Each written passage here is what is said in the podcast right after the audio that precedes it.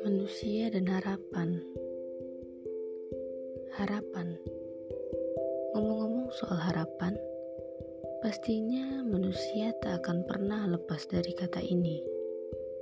Misalnya saja, seseorang yang mendapat harapan palsu, yaitu sebuah harapan yang sebenarnya terungkap dengan tulus, namun juga disalahartikan oleh si korban PHP.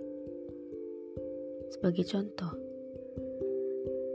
seorang perempuan yang pada kenyataannya merasa nyaman dengan seorang laki-laki, lalu si perempuan memberikan perhatian kepada laki-laki tersebut tetapi ketika si laki-laki menyatakan perasaannya kepada si perempuan, eh malah si perempuan yang nolak.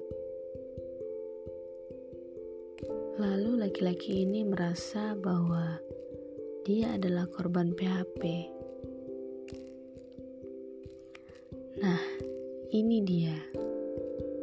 Kita sebagai manusia tidak bisa dipungkiri jika akan terus berharap. Manusia akan banyak sekali berharap, baik itu kepada Tuhan maupun kepada manusia. Ini saya, seseorang yang memiliki banyak harapan dan berharap untuk bisa mewujudkannya secara tepat dan cepat.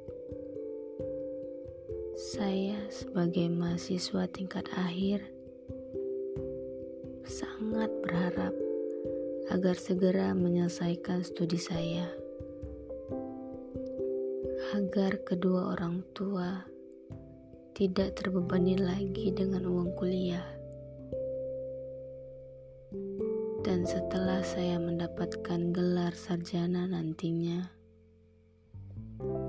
saya harap saya juga mendapatkan pekerjaan yang baik dan layak,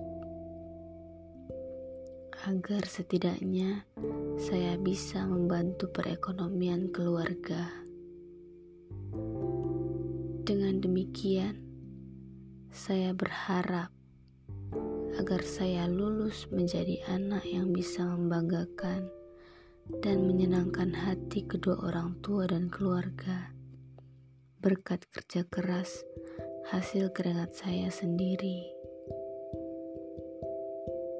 Harapan saya ini pastinya juga tidak lepas dari Tuhan, karena hanya padanya kita memohon, dan hanya padanya kita berharap.